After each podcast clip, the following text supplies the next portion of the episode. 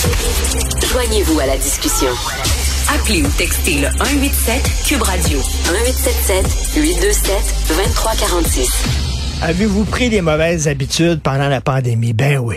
Ben oui, on n'avait rien à faire, fait qu'on s'est mis à trop manger et à trop boire, hein, c'est sûr et certain. Il y a une nouvelle étude de l'Université McGill qui révèle que 40% des Canadiens auraient adopté de mauvaises habitudes de vie en pandémie. On va en parler avec Mme Stéphanie Chevalier qui a dirigé cette étude-là, qui est professeure agrégée de l'École de nutrition humaine. Bonjour Mme Chevalier. Bonjour. Je ne connaissais pas ça, l'École de nutrition humaine, c'est quoi? Écoutez, c'est une école, un département, en fin de compte, qui fait partie de la Faculté d'agriculture et des sciences de l'environnement de l'Université McGill. OK. Donc, voilà. On est trois au Québec, trois écoles de nutrition. Il y en a une à l'Université Laval, puis une à l'Université de Montréal. Écoutez, je pense que ça n'a pas surpris. Ben, c'est intéressant, cette étude-là. C'est intéressant de la faire, mais je pense que tout le monde avait l'intuition qu'effectivement, on a pris des mauvaises habitudes pendant la pandémie. Oui, effectivement. Puis cette intuition-là nous est venue assez tôt avec mon équipe de recherche. Je dois dire que nous, on s'est retrouvés en mars-avril 2020 à devoir arrêter à peu près toutes nos études de recherche clinique. Donc, on se retrouvait en équipe de recherche à se dire, mon Dieu, mais qu'est-ce qui va se passer là avec toutes les mesures d'isolement, puis les restrictions, l'accès à la nourriture, les habitudes vont changer. Pourquoi on ne part pas une étude là-dessus? Alors, j'ai embarqué toute une équipe, des étudiantes en plus qui se sont jointes à l'équipe parce qu'elles se retrouvaient en stage d'été. Alors, on a travaillé fort, puis on a, comme vous dites, émis l'hypothèse que, oui, les gens allaient adopter des mauvaises habitudes, mais savez-vous qu'en bout de ligne, le grand titre là, qui sort dans les journaux, c'est que 40 % ont adopté des mauvaises habitudes, mais 60 % n'ont pas modifié leurs habitudes ou même les ont améliorées. Donc ça, c'est quand même l'envers de la médaille qui est très positif, qu'il faut quand même reconnaître. C'est-à-dire améliorer leurs habitudes, quoi? Ils ont continué à faire de l'exercice et même ils en faisaient plus? Oui, donc il y a des gens carrément qui se sont mis à faire plus d'exercices, probablement évidemment associé au fait que du temps s'est libéré. Le travail à la maison, pour certains, ça voulait dire plus de sédentarité, mais pour d'autres, ça voulait dire plus de temps pour faire de l'exercice. Il s'avère, en fait, que ce sont ceux qui faisaient déjà de l'exercice qui ont continué à en faire ou qui ont augmenté leur quantité d'exercice.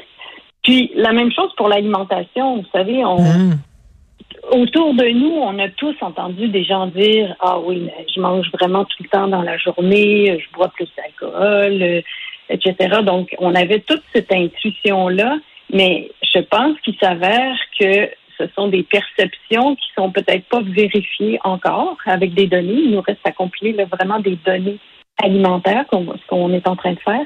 Mais en tant que perception, ce que les gens ont rapporté, c'est beaucoup une diminution de leurs habitudes, la qualité des habitudes alimentaires.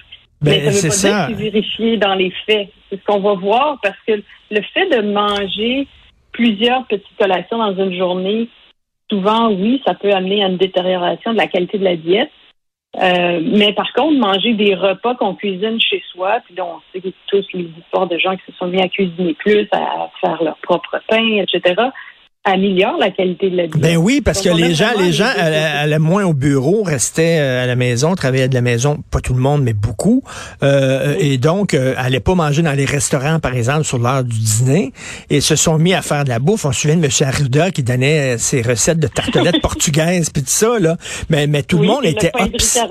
Oui, tout le monde était obsédé par la bouffe. Il y a des gens qui n'ont jamais cuisiné de leur vie, qui commençaient à cuisiner, puis à acheter des trucs pour mieux cuisiner, puis tout ça.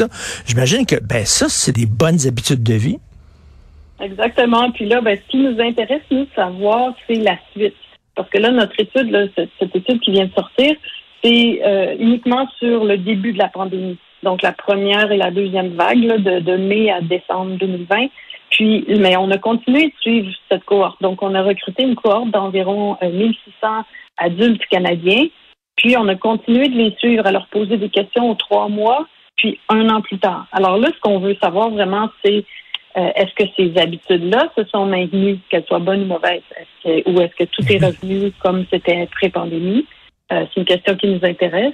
Puis deuxièmement, comme j'ai mentionné plus tôt, le fait on a utilisé une application mobile en fait pour prendre où les participants prenaient des photos de ce qu'ils mangeaient pendant 3 ou 4 jours à divers intervalles. Puis là, on est en train d'analyser toutes ces données-là. Vous imaginez quand c'est énorme de données. Et on va avoir au moins une image plus objective, avec des réserves, là, que plutôt une perception de ce que les gens pensent comme étant une bonne diète versus une mauvaise diète. Parce que c'est ça la recherche. On part d'une intuition de départ, puis là on dit, bon, on va voir si elle s'avère. Fait que là, on fait des recherches et on voit si cette intuition-là est confirmée ou alors elle n'est pas confirmée.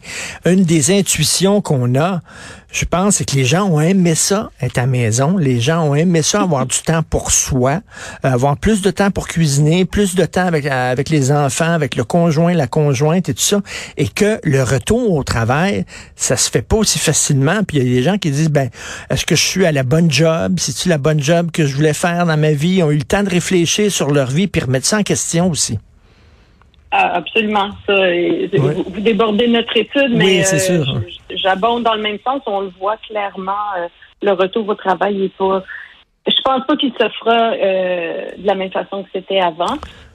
Puis pour plein de bonnes raisons, ça peut très bien fonctionner parce que maintenant, on s'est adapté à plusieurs nouvelles technologies qui nous permettent de travailler. Regardez cette étude-là, on l'a toute faite à distance grâce justement à des nouvelles technologies comme des applications mobiles puis des questionnaires en ligne. Les gens sont de plus en plus familiers avec ça, donc c'est plus facile d'aller rejoindre.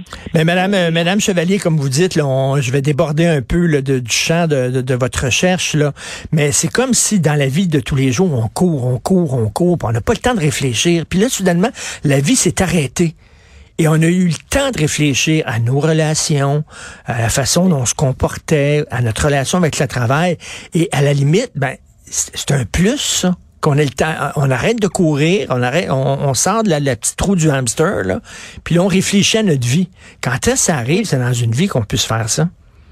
Ah non, c'était un moment unique. Raison. C'était un moment unique pour le faire. On était forcés de le faire. Et puis, pour plusieurs personnes, je pense que c'est bénéfique.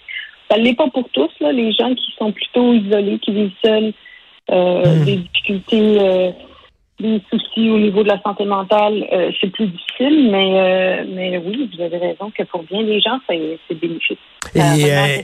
Et effectivement, pour entre autres les femmes qui étaient avec des conjoints violents, là, elles étaient encore plus prisonnières de cette relation toxique-là. Et ça, c'est certain que c'était un côté néfaste. Mais ce que vous avez dit, c'est intéressant sur les médias. Ce que vous venez de dire, c'est que vous dites tous les médias mettent l'accent sur le 40% des Canadiens qui ont adopté de mauvaises habitudes de vie, mais on parle pas des 60% qui ont adopté de meilleures habitudes de vie. Donc, les médias, on est intéressés par les mauvaises nouvelles. Parce qu'ils marchent pas, oui, c'est ça? Oui, ça fait des meilleures nouvelles. Oui.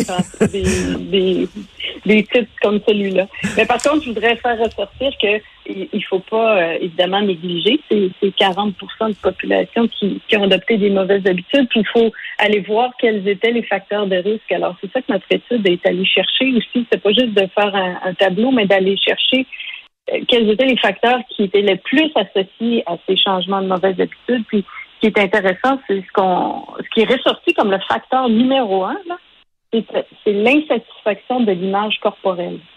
Donc, comme on s'intéresse à la nutrition, nous, on pose évidemment plein de questions démographiques, etc., mais aussi des questions par rapport à l'attitude envers l'image corporelle et l'alimentation. Puis ça a été le facteur de risque dans tous les groupes d'âge, dans les deux sexes, mais davantage chez les femmes et dans les minorités de genre aussi. Mais c'est vraiment le facteur numéro 1. Alors, moi, évidemment aussi, il y avait des questions là, de niveau de stress. Le niveau de stress et l'augmentation du stress depuis le début de la pandémie, ça, c'est un facteur majeur. Donc, moi, je m'interroge beaucoup à la fin de tout ça, à savoir pourquoi est-ce que les gens sont si insatisfaits de leur image corporelle. Et puis, je pose la question alors que je devrais y répondre, mais je la laisse comme ça en suspens. Bon, en tout cas, je pense que les médias sociaux doivent jouer un rôle là-dessus, là, parce que... Il y a un ensemble de facteurs. Ben oui, tout à fait. Et selon vous, là, parce que vous allez faire une recherche, est-ce que les habitudes qu'on a prises pendant la pandémie vont rester? Est-ce que les gens vont continuer à faire plus de cuisine, par exemple, à la maison, plus de faire de bouffe? Ou ils vont retourner au restaurant comme avant? Oui, c'est vraiment ce qu'on souhaite parce que on est dans une situation en ce moment où, justement, il y a une autre étude qui est sortie, j'en entendais parler hier, où les gens consomment énormément, surtout les groupes d'âge les plus jeunes, à partir de 20, 30, jusqu'à 40 ans, les gens consomment de plus en plus des mets préparés. Il a été donc étudié que 50 % du panier d'épicerie est constitué d'aliments qui sont hautement transformés. Donc, clairement, la pause pandémie qui a eu des effets où certaines personnes se sont mises à cuisiner davantage, c'est vraiment ce qu'on souhaiterait voir de plus en plus. C'est sûr, on rêve pas en couleur, là, les nutritionnistes, à penser que tout le monde va se mettre à cuisiner à partir de matériel frais, là. Mais je pense qu'il y a une place là, pour avoir une balance entre des aliments déjà préparés puis des aliments qu'on cuisine soi-même. Tout à fait. Merci beaucoup, Mme Stéphanie Chevalier, très intéressant, professeure agrégée de l'École de nutrition humaine. Merci, bonne journée. Ça fait plaisir, au revoir.